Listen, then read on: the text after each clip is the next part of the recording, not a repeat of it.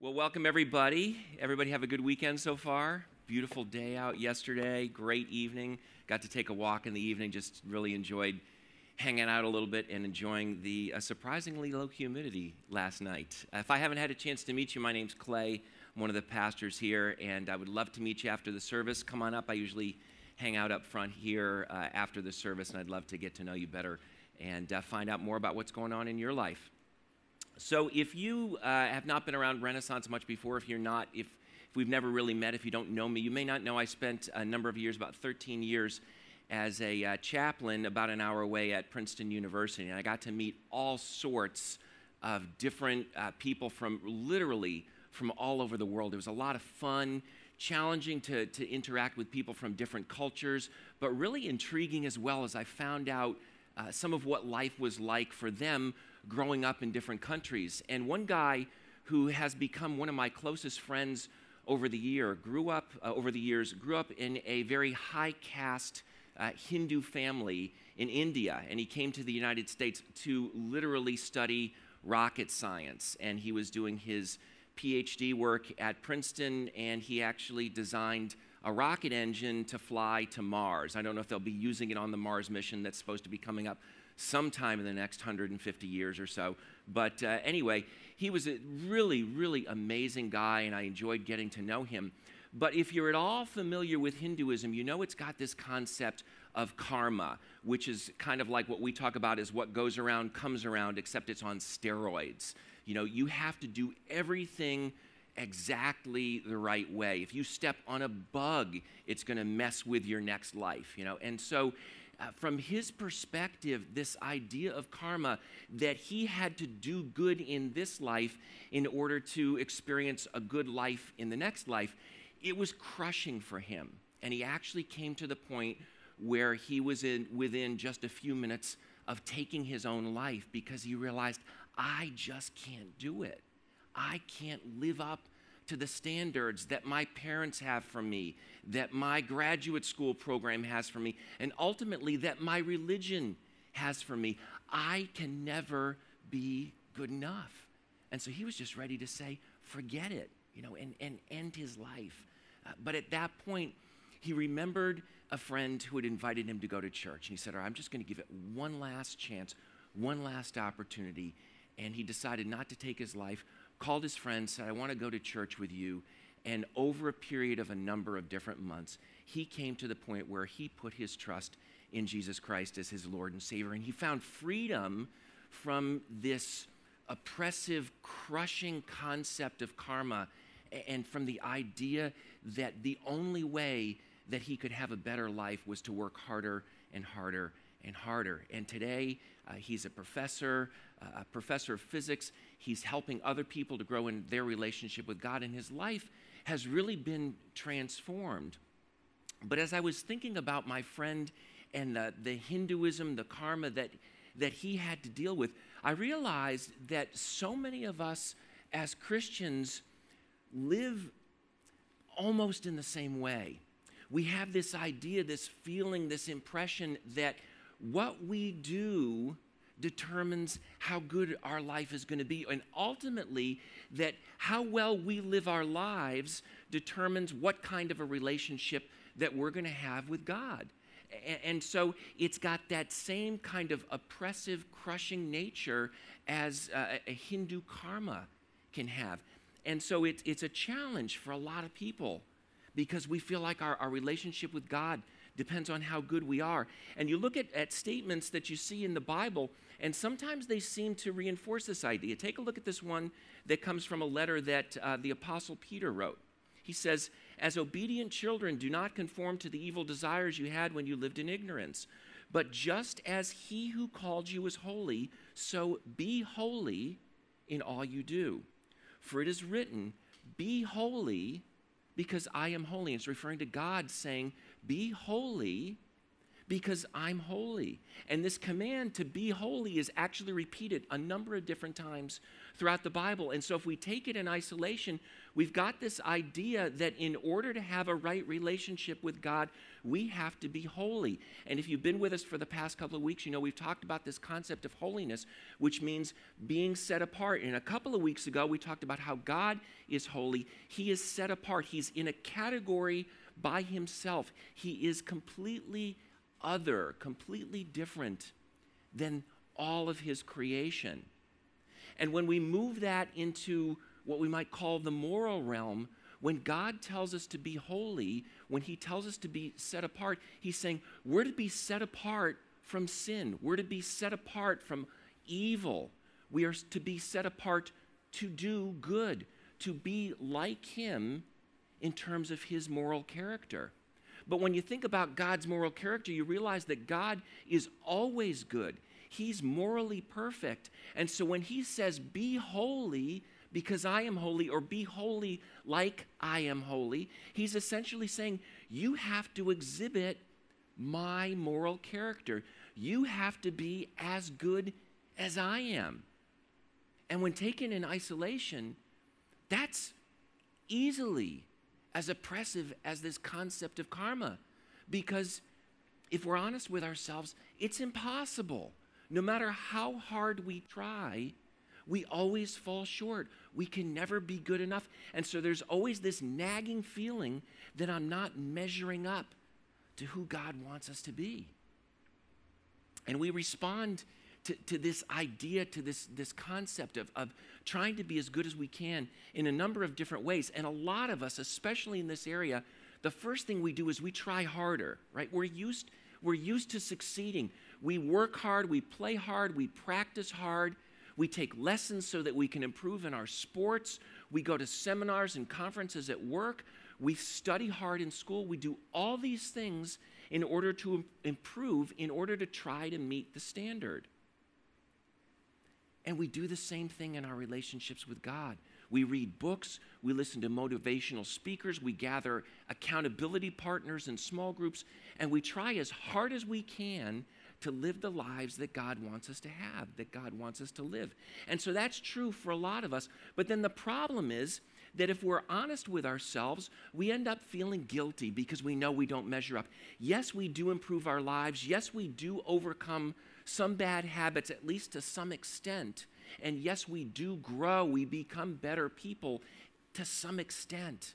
But if we're honest with ourselves, we always fall short we never quite measure up to the standards that we have for ourselves. And so we feel guilty. And, you know, if you're from a Catholic background, you refer to Catholic guilt. And if you're from a Baptist background, you refer to Baptist guilt, you know, guilt. And the Presbyterians do guilt very well, and the Methodists do guilt very well. Essentially, every strain of Christianity that there is does guilt very, very well. And it becomes oppressive, and it becomes a problem for us. So, what do we do? Well, a lot of us, if we're honest, lower the standard. You know, we tell ourselves, God knows that I'm flawed. He knows that I'm imperfect. He knows that I'll ne- never measure up. So He doesn't really expect me to be perfect. It's okay if I mess up, if I fail from time to time. And then I look at the people around me and I find somebody who isn't doing it as well as I'm doing, who doesn't measure up as well as I feel like I'm measuring up. And I, I view myself maybe as better than the average person. And as long as I'm better than the average person, hopefully I'm okay with God and I can feel better about myself. Of course, I got to be careful because if I do that too much, I end up kind of like the church lady from Saturday Night Live, you know, who's condemning everybody and who's got always got this sour look on her face. And then I look at her and I feel that I'm morally superior to her because I don't condemn other people the way that she does. And it becomes this, this vicious cycle. And then some of us go in completely the opposite direction. We say, you know what? Why even bother trying if I can't be perfect? If I'm not going to be able to win the game, I might as well not even try to play. And so I give up, I stop trying. And some people end up like my friend, just in a self destructive mode. Most of us probably don't end up there, but all of us at some point in our lives recognize that we fall short. we feel guilty and we wonder like am I ever going to be able to measure up and earn God's favor? Because no matter how hard I try, it doesn't work. And even if I walk away, I know that's not the answer. So I'm in this impossible situation. God says, Be holy. And if I'm honest with myself, I can't be holy. So what am I going to do about it? The Apostle Paul, one of the leaders in the early church, wrote a letter to some Christians in the Roman province of Galatia. And he deals with this very question right in the middle of the letter in Galatians chapter 3. And I want to take a look at it. And he uses some pretty strong language here, but I love what he writes because as we as we cut through it and we understand what he's saying, it actually brings some freedom to us when we realize that, yes, we don't measure up, but we can still have a relationship with God in spite of the fact that we don't always meet the standard that He wants us to meet. Take a look at Galatians chapter 3, starting at verse 1. Paul writes, He says, You foolish Galatians, who's bewitched you? Before your very eyes, Jesus Christ was clearly portrayed as crucified. I'd like to learn just one thing from you. Did you receive the Spirit by the works of the law or by believing what you heard? And Paul's being a little bit harsh here. You foolish Galatians, you saw, we told you about Jesus Christ being crucified. I just want to ask you, how did you start off in your Christian faith? He uses the phrase receiving the Spirit, and the Galatians would have understood that as, as a fulfillment of the promise that God had made that all who are followers of Jesus have His Holy Spirit living within them. So he's referring to, he's alluding to this concept of, of becoming a Christian, of, of crossing the line of faith, of starting out in the Christian life or, or of getting saved. Doesn't really matter exactly how we word it, but there's that concept of beginning our Christian life. And he's, he's asking them, he's saying, hey, did you start off your Christian life by trusting in God, by believing in Him, or did you start off by doing good works? And the expected answer, the answer that he expected them to give, is we started our relationship with God by faith. We know we could never be perfect, so we had to come to God and say, Lord, I'm not perfect. I'm fallen, I'm broken, I'm sinful, and I'll never be good enough to enter into a right relationship with you. So I need your forgiveness. And that's the answer that Paul would have expected the Galatians to give. And so that's the foundation that he lays. And then he builds on it. He says, Are you so foolish?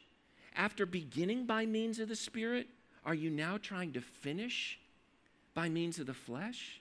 He's saying, You know that you couldn't enter into a relationship with God by doing enough good works. You couldn't earn your way into a right relationship with God. You had to have that relationship by faith in what Christ had done for you in his death and in his resurrection and the forgiveness of sins that he's offered to us. So if you began that way, why? He says, why do you think that you can continue on, that you can grow in your Christian life by doing good works? Why do you think that faith was the key to entering in, but works is the key to continuing on?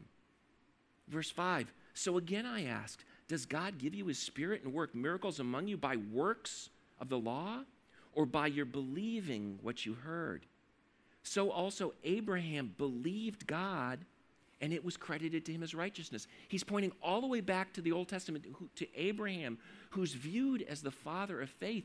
And he says, Abraham's relationship God, with God was based not on what he did, but on his faith, on his trust, on his belief in God. And God looked at him and said, Because you believe, I view you as righteous. I view you as holy. I view you as in conformity to the standard of my moral character. Paul continues Understand then that those who have faith are children of Abraham. If you have faith, you're like Abraham, Paul's saying. Scripture foresaw that God would justify the Gentiles by faith and announced the gospel in advance to Abraham. And he said, All nations will be blessed you, through you. So those who rely on faith are blessed along with Abraham. The man of faith. Paul's saying faith is the bottom line in our relationship with God. For all who rely on the works of the law are under a curse. As is written, Cursed is everyone who does not continue to do everything written in the book of the law. Clearly, no one who relies on the law is justified by, before God, because the righteous will live by faith.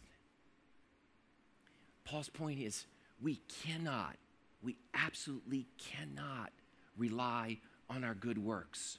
We can't rely on obedience in order to get us into a right relationship with God. Because if that's what we're relying on, every single one of us absolutely will fall short.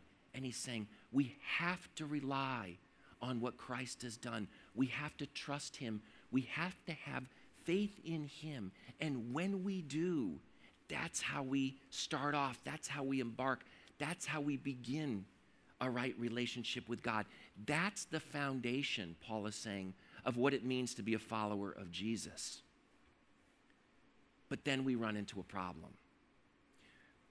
Okay, we grant that we start off in our relationship with God by faith. But he says we need to live holy lives. We need to exhibit good behavior. We need to have character that's like his character.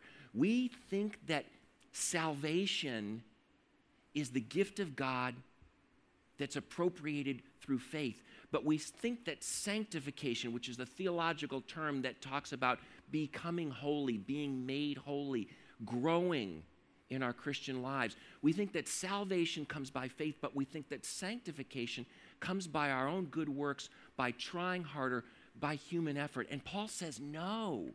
We began by faith, we continue by faith. We enter into a relationship with God by faith. We grow in that relationship with God by faith. There's no other option because just as we couldn't ever be good enough to earn favor with God to begin with, we can never be good enough to earn His favor now. We're never going to be able to become holy by our own efforts. Human effort can't save us, human effort can't make us holy. God did for us what we couldn't do for ourselves in order for us to enter into a right relationship with Him. And that's the key as well to our growth in holiness. And Paul is not saying that we shouldn't try. Paul is not saying that it shouldn't be our goal to be holy like God is holy. Paul is not saying that we shouldn't work to improve, to grow, to become more and more like Christ. But he is saying that all the human effort in the world is not sufficient. It's not going to get us to become more and more like God. We need to look to Christ. We need to trust in Him. We need to, as we were singing, raise the white flag and surrender to Him. Depend on Him both for our salvation, but also for our sanctification, for our growth in holiness. Uh, there was a man, uh, some of you know him as St. Augustine, Augustine of Hippo. He lived a- a- in the fifth century AD. He puts it this way He says, Grace is not given because we've done good works, it's given in order that we may have power to do them. We need to look to God, turn to Him, and say, I don't have what it takes to live the kind of life that you want me to live. Help me, strengthen me, enable me to do what it is that you want me to do. Growth in my faith as a follower of Jesus looks pretty much the same as starting out in my relationship with Christ. When I first become a follower of Jesus, I come to Him and I say, Jesus, I'm a sinner. I'm fallen. I'm broken. I don't measure up. Would you please forgive me? I need you. I turn to you and I ask you for forgiveness and I surrender my life to you. That's what we do when we first come to Christ to become a follower of Jesus. The same thing is true in our day to day Christian lives. Every day, multiple times throughout the day, as Julie was saying, every hour, we need to come to Him and say, Jesus, yes, I know I'm your follower, but I still don't measure up. I'm still broken. I still sin. I still fall short. I still need to confess my sins to Him and say, Would you forgive me? Would you help me to grow? Would you enable me to live the kind of life that you want me to live? I surrender to you again and again and again. I trust you. I want to follow you, but it's difficult. It's a challenge. Help me to do what I can't otherwise do myself. That's the gospel message. We talk about the gospel as the good news of what Jesus has done for us in his death and resurrection. It is absolutely the key, the foundation to entering into a right relationship with God. But it is as much the key and the foundation to growing in my relationship with God as it is to entering into my relationship with God. Whatever God requires of us, whatever God requires of us, He also provides. He requires holiness, and He knows that we can't live up to it. So then, rather than demanding that we do the impossible and leaving us to ourselves, leaving us to our own self effort that'll never be good enough, leaving us to our guilt and our shame, our frustration, and maybe ultimately giving up, he says, Okay, I'm going to provide for you what I require of you. And he did that for us in the person of his son, Jesus Christ. And that's the amazing thing, the amazing thing about the God whom we have. He doesn't lower the standard. He doesn't say, it's no big deal. He says, yeah, it is a big deal. I created you in my image to look like me, and I want you to live up to that standard. But I know that you can't do it. So I'm going to do it for you. And what I want you to do is look to me, trust in me, and I'm going to enable you to grow to become more and more like my son. That's what he does for us. There's this great passage that uh, Paul wrote in a letter to the church at Corinth. 2 Corinthians chapter 3 verse 18 he says, We all who with unveiled faces contemplate the Lord's glory are being transformed into his image with ever increasing glory, which comes from the Lord, who is the Spirit. I love, I love the way Paul puts it here. He says, as we look to Jesus, as we look at him, we become more like him.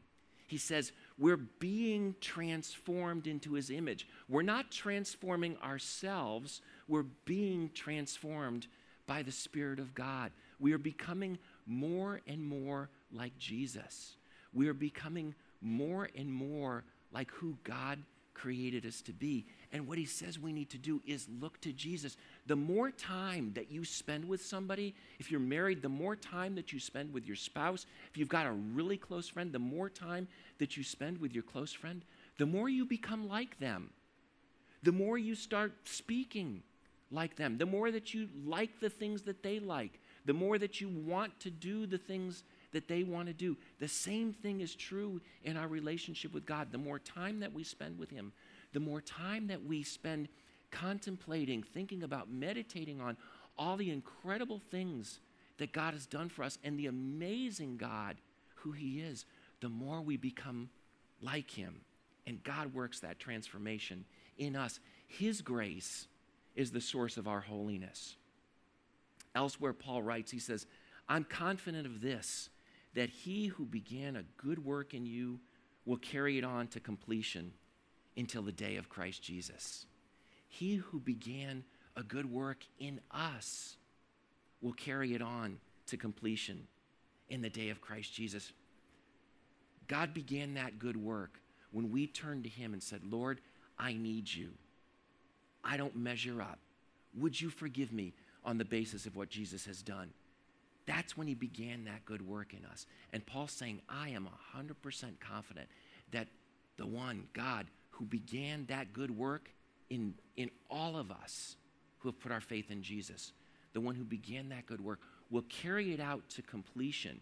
The rest of our lives, we're going to be growing in our relationship with God. We're going to be becoming more and more and more holy. And the key to that is surrendering, it's trusting, it's looking to Jesus to do what we're otherwise unable to do. From start to finish, from beginning to end, Christianity is not about what we do, it's about what Christ has done. Christianity is not about my good works, it's about God's grace and His love and His forgiveness from beginning to end, both my salvation and my sanctification. Jesus did what I couldn't do. Jesus did what we couldn't do. And our part is to look to Him, to trust in Him, and to depend on Him. We need to come to Him and humbly confess our sins, ask Him for forgiveness, ask Him to help us to grow, to enable us to live the kind of lives that He wants us to live, to become more and more like Him. Ask Him to enable us to depend on Him and to look to Him to do what we're unable to do for ourselves. We don't want to lower the standard, we want to hold that standard high. We want to recognize that Christ has met that standard for us. And as we trust in Him, He'll enable us to grow and to become more and more and more like Himself. And so when we ask Him to do that, I'm confident that that's a prayer that He wants to answer for us. Let's pray. Lord Jesus, I thank you. I thank you for your grace. I thank you for your love. I thank you for your forgiveness. I thank you that we enter into that relationship with you by faith because of what you've done, not because we've earned it, not because we deserve it, but, but in spite of the fact that we haven't earned it and that we don't deserve it. And I thank you for that. And Father, I confess that I and so many of us, so many times, get lost at that point. And we feel like then, okay, we've entered into a relationship with you by faith, but we have to continue it by our own effort. And that your love for us depends on what we do. But I thank you that that's not the case. I thank you that your love for us depends on what Christ has done, not on what we have done. And so I pray for all of us that we would continually, day by day, hour by hour, moment by moment, be looking to you, be quick to confess our sins, quick to turn to you, quick to ask for forgiveness, and that we would be looking to you, eager for you to work in us to make us more and more like yourself so that we can image you and bring glory to you and blessing to others. We pray in Jesus' name.